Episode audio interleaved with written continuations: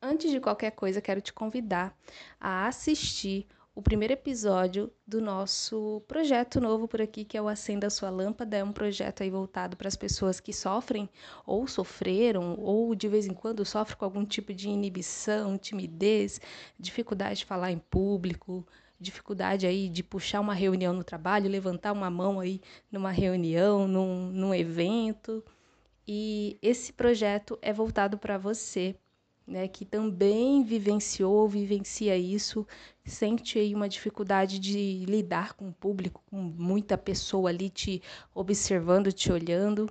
Então, convido você, espero que você ouça esse episódio antes do próximo sair, que vai ser sexta-feira agora. Então, toda sexta-feira eu vou soltar um episódio voltado aí para é, pessoas que têm algum tipo de inibição e que sente que isso atrapalha, tá bom? Agora sim, agora a gente vai falar um pouquinho sobre perfeccionismo. É, para as pessoas tímidas, o perfeccionismo aí tem uma relação também, né? Mas não significa que, se você não for uma pessoa tímida, não significa que você também não possa sofrer com o perfeccionismo, né? Se você não é tímido e sofre com perfeccionismo, você sabe do que eu tô falando, né? É, enfim. Gente, vamos começar do começo? É, vamos falar do nosso sistema educacional, como que funciona, né? Como que constroem a nossa cabeça dentro da escola. A gente fica 12 anos, né, dentro de uma escola, aproximadamente. E o que, que a gente aprende nesse tempo todo dentro de um lugar ali em que form, formatam a nossa cabeça, né? Eu fiz uma faculdade de educação, já estive muitas vezes aí dentro do espaço educacional, aí do espaço da escola, no chão da escola, né? E e eu imagino que você já deva ter percebido isso. Quando, por exemplo, você faltava na escola, você pedia que o professor te passasse um trabalho para você conseguir alcançar a nota daquele bimestre. Enfim, naqueles momentos que você faltava e você não levava nenhum atestado, alguma coisa, e tinha alguma avaliação importante ali, você pedia que o professor te passasse um trabalho, né? Ou na faculdade, se você está na faculdade, já passou pela faculdade, acontece de quando a gente não consegue ir, a gente falta por alguns motivos e, e não consegue justificar, o que, que a gente pede? A gente pede trabalhos para alcançar a nota do semestre, não é? O que, que esse simples exemplo diz sobre o nosso sistema educacional? Que a gente não está preocupado se o nosso conhecimento vai ajudar a comunidade que a gente está inserido se o nosso conhecimento vai levar a gente para algum outro patamar de realização profissional, financeira. A gente está preocupado num feedback, ou seja, nesse caso aqui é uma nota, né? Que alguém vai dar e vai dizer que você está apto para alguma coisa. Tá começando a sacar o que, que isso tem a ver com perfeccionismo? Então, quando a gente vai, enfim, fazer um, fazer o nosso trabalho ali na empresa de um jeito diferente, né? A gente chega no mercado de trabalho, a gente quer arriscar ali fazer uma coisa diferente na empresa. Ou a gente empaca, ou a gente fica muito ansioso de não levar aí uma devolutiva muito bacana, muito positiva. Quando a gente vai apostar aí num projeto pessoal, algo que você quer muito fazer, seja uma coisa simples ou uma coisa mais elaborada que precise de mais planejamento, independente, como que a gente fica? A gente fica tão ansioso, a gente fica com medo de que as coisas não aconteçam, de que, ai meu Deus, será que as pessoas vão gostar? Como será a avaliação das pessoas?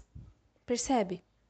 Então a gente vai levando esse jeito que a gente foi construído, né, pelo nosso sistema educacional, a gente vai levando isso para a vida, a gente faz as coisas querendo ser o melhor. A gente não faz as coisas para experimentar, para ver o que, que acontece, né? O experimento, a experiência, ela já é um fator que te ensina muita coisa. Claro, gente, não significa que o feedback não seja algo legal de receber, um feedback positivo. Não significa que você colher resultados de algo que você investiu a sua energia não seja algo positivo. É extremamente positivo, né? Se você for ver. Mas a questão aqui é quando a gente se guia pela vida somente por isso. Então, quando algo não dá certo, a gente fica se recriminando. Quando algo que a gente investiu ali, a gente arriscou, a gente ousou e não deu certo, a gente fica se recriminando. Ah, também não vou fazer mais nada, não. Então percebe que existe essa essa dificuldade de olhar para situações com mais atenção, estar mais ali presente com o que você está aprendendo, porque não é só através do resultado que você vai conseguir avançar. Você avança também a partir da sua compreensão sobre o que serve ou não para você. E isso só é possível quando você experimenta. E o que, a gente, que, que acontece, né? Se você teve algumas experiências aí traumáticas na escola, enfim, já repetiu de ano, ou já levou bronca aí por ser, enfim, danado, danada demais, enfim, algum tipo de experiência um pouco traumática aí para você, que foi na época da escola, é, ter que ler um livro de literatura clássica, algo do tipo, e ser avaliado com uma nota, né, com essa atividade, então você fica muito, muito medroso, muito medrosa diante de qualquer coisa que você for fazer. Você acha que aquilo ali é muito pessoal, aquilo vai dar um valor à sua existência. Como que eram tratadas aquelas pessoas que não conseguiam aprender muito rápido, ficavam um pouco para trás? Você lembra? Aquele colega ou aquela pessoa que às vezes você nem tinha uma relação muito íntima, ficava um pouco para trás no conteúdo, ela era mal vista pelo professor. A gente, a gente sentia essa vibe de caramba, essa pessoa não aprende, eu tô aqui repetindo né? É uma frustração de mandar para uma sala de recurso para outros professores. Então você fica com medo de errar, de fazer as coisas acontecerem, porque você acha que as pessoas que são vistas como autoridade na sua vida, elas têm o teor e o jeito de avaliar você como aquele professor na escola. Então fica muito difícil você avançar em algum projeto que você quer fazer, em alguma coisa que você sonha fazer, mas você não tem coragem. Porque você sempre, inconscientemente, gente, inconscientemente, você não consegue assumir que você tem um valor para além do 0, 10, 9 que alguém vai dar para você. Percebe? E aí, o que, que você faz para se auto-sabotar? Que é uma coisa que, tá, que a gente está falando muito por aqui. Você quer sempre ser o melhor. Para iniciar alguma coisa, você quer ter tudo ali. Tudo prontinho para que nada saia diferente do que você planejou, que é o perfeito. E aí, quando você não tem, porque no começo de algo, quando a gente vai investir em alguma coisa, a gente vai arriscar em alguma coisa, a gente não tem todos os recursos, geralmente, né? E aí, como a gente acaba não tendo todos os recursos para iniciar e fazer algo bacana, a gente se sabota. A gente fala: não, não vai ser legal, não vai ser perfeito. Não vai ser perfeito. Gatinho espirrou aqui. Se não vai ser perfeito, eu prefiro nem fazer.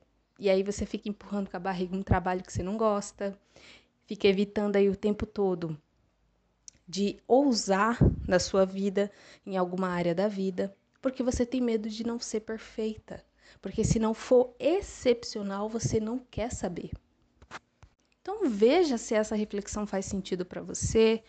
Comece a observar as suas tendências de estar tá agindo no mundo, na sua vida de adulto, como se você fosse aquela criança no ensino fundamental, chorando, suplicando por uma nota legal, ou lá no ensino médio, ou lá na faculdade, querendo um feedback aí de nota 10 das pessoas e acaba não investindo em si mesmo, nos seus sonhos, na sua, no seu próprio crescimento a partir do que você se identifica, né? Espero que tenha feito sentido para você. Se você acha que vai fazer sentido para outras pessoas, envia para elas também. Um beijo no seu coração e até a próxima. Tchau, tchau.